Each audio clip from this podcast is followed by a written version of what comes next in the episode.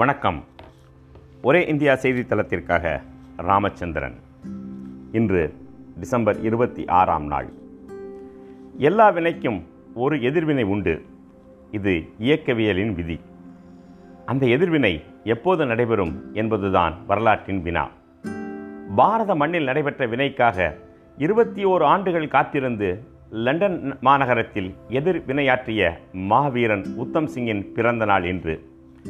அடக்குமுறை சட்டத்தை எதிர்த்து ஆயுதம் எதுவும் இல்லாமல் கூடிய பாரத மக்களை சுட்டேன் சுட்டேன் குண்டு தீரும் வரை சுட்டேன் என்று படுகொலை செய்த பாதகன் ஜெனரல் ரெஜினால் டயர் அவனுக்கு அனுமதி அளித்தது இந்த படுகொலைக்கு பின்புலமாக இருந்தது அன்றைய பஞ்சாப் ஆளுநர் மைக்கேல் ஓ டயர் இந்த வினைக்கு எதிர்வினையாக சிந்திய பாரத ரத்திற்கு ரத்தத்திற்கு பதிலாக லண்டன் நகரில் மைக்கேல் ஓ டயரை சுட்டுக் கொன்ற உத்தம் சிங்கின் பிறந்த நாள் இன்று.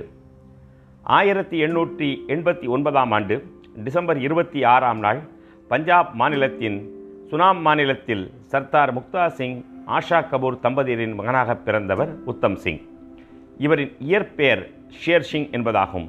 சிறு வயதிலேயே பெற்றோரை இழந்த ஷேர் சிங்கையும் அவர் சகோதரரையும் சீக்கிய மத குருமார்கள் தாங்கள் நடத்தும் விடுதியில் அடைக்கலம் கொடுத்து வளர்த்தனர். அங்கேதான் இவருக்கு உத்தம் சிங் என்று பெயரிடப்பட்டது. நாடெங்கும் ஆங்கில ஏகாதிபத்தியத்திற்கு எதிராக கருத்து உருவாகி கொண்டிருந்த காலம் அது. வீரத்திற்கும் தியாகத்திற்கும் நாட்டுப்பற்றுக்கும் பேர் போன சீக்கிய இனக்குழுவில் பிறந்து வளர்ந்தவர் உத்தம் சிங். அவரும் தியாகசீலராக வளர்வதில் வியப்பென்ன இருக்க முடியும்?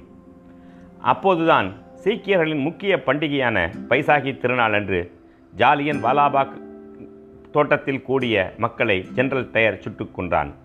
நாடெங்கும் பெரும் அதிர்ச்சியையும் கோபத்தையும் உருவாக்கிய படுகொலை இது. இந்த கொலைக்கு பழிவாங்கியே தீர வேண்டும் என்ற முனைப்பு பல தேசிய போராட்ட வீரர்களுக்கும் உருவானது. அதில் உத்தம் சிங்கும் ஒருவர்.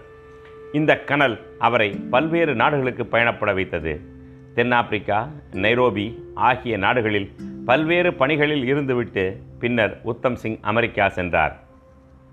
அமெரிக்காவிலிருந்து பாரத சுதந்திரத்திற்காக லாலா ஹர்தயாள் போன்றவர்கள் செயல்பட்டு கொண்டிருந்தார்கள். அவர்களின் கதர் இயக்கத்தில் இணைந்து பயிற்சி பெற்ற உத்தம் சிங் ஆயிரத்தி தொள்ளாயிரத்தி எழுபத்தி ஏழாம் ஆண்டு பாரதம் திரும்பினார். காவல்துறையால் கைது செய்யப்பட்டு சிறைப்பட்ட உத்தம் சிங் சிறையில் பகத்சிங் முதலான வீரர்களுக்கு நம்பிக்கைக்கு பாத்திரமாக இருந்தார். சிறையிலிருந்து விடுதலையான பிறகும் காவல்துறை அவர் மீது கண் வைத்தபடியே இருந்தது. எனவே காஷ்மீர் சென்று ஜெர்மன் வழியாக உத்தம் சிங் லண்டன் சென்று சேர்ந்தார். நாட்டின் எதிரியை அவன் நாட்டிலே கொன்று பழி தீர்ப்பதுதான் அவரின் லட்சியமாக இருந்தது.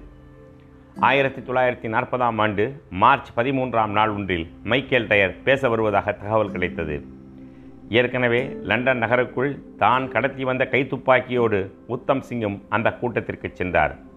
கூட்டத்தில் நேருக்கு நேராக உத்தம் சிங் மைக்கேல் டயர் மீது குறிபார்த்து சுட்டார்.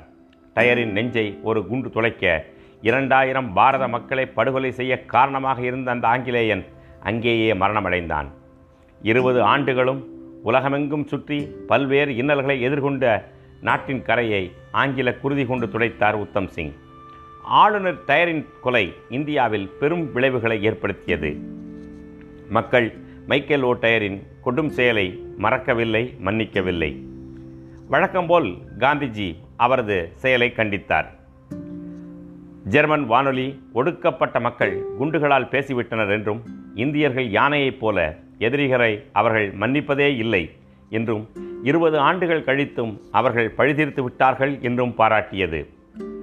பெர்லின் பத்திரிகை உத்தம் சிங் இந்திய சுதந்திரத்தின் வழிகாட்டி என்று கூறியது.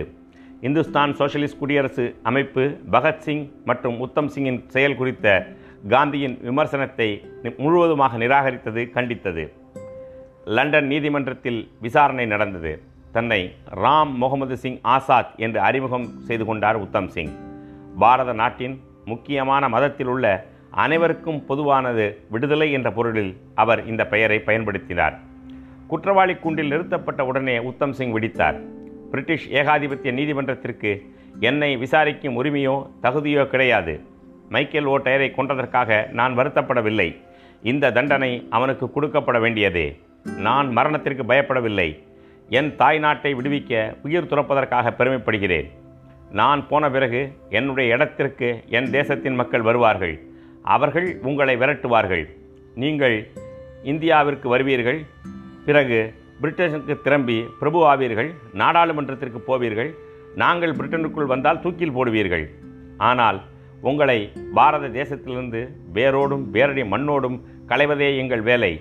உங்கள் பிரிட்டிஷ் ஏகாதிபத்தியம் வெகு விரைவில் சுக்கு நூறாக உடைந்து சிதறும் என்று முழங்கினார். உத்தம் சிங்கை சாகும் வரை தூக்கில் போட வேண்டும் என்று தீர்ப்பெழுதி பேனாவை முறித்தார் வெள்ளைக்கார நீதிபதி ஹட்கின்சன். நீதிமன்றத்திலிருந்து உடனே அவரை இழுத்துச் செல்லுமாறும் உத்தரவிட்டார். வந்தே மாதரம் புரட்சி ஓங்குக என்று நீதிமன்ற அறையே அதிரும் வகையில் முழங்கிச் சென்றார் உத்தம் சிங். ஆயிரத்தி தொள்ளாயிரத்தி நாற்பது ஜூலை முப்பத்தி ஒன்பதாம் நாள் தூக்கு தண்டனைக்கான நாளாக குறிக்கப்பட்டது. லண்டனில் உள்ள பென்டோவில் சிறையில் அடைக்கப்பட்டிருந்த உத்தமசிங் புன்னகை ததும்பிய முகத்தோடு தூக்கு கயிற்றை முத்தமிட்டார். வந்தே மாதரம் சொல்லி பாரத மாதாவை வாழ்த்தி அவர் தன் இன்னுயிரை தியாகம் செய்தார். பிரிட்டிஷ் வழக்கப்படி வெண்ணிற துணியை போட்டு முகத்தை மூடி தூக்கிலிட்டனர். சொந்த தேசத்து மக்களை கொன்றவனை ஒரு வேள்வியைப் போல இருபத்தி ஓரு ஆண்டுகள் காத்திருந்து பழிதீர்த்த விடுதலை வீரரின் உயிர் உடலை விட்டு பிரிந்தது.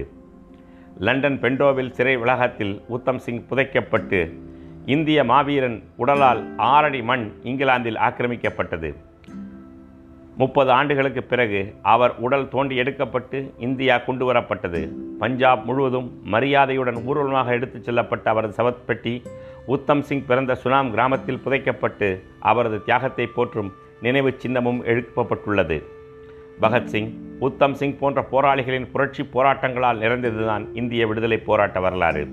சிப்பாய் கலகம் எனப்படும் முதல் இந்திய சுதந்திரப் போர் சௌரி சௌரா உழவர்களின் பேரெழுச்சி சிட்டகாங் ஆயுத கிடங்கு சூறையாடல் பகத்சிங் குதிராம் போஸ் உத்தம் சிங் போன்றவர்களின் புரட்சிகர சாகசங்கள் முதல் தபால் தந்தி ஊழியர்கள் மற்றும் மாபெரும் கடற்படை எழுச்சி என்று லட்சக்கணக்கான மக்களின் இரத்தத்தால் சிவந்ததுதான் இந்திய விடுதலை போராட்ட பாதை.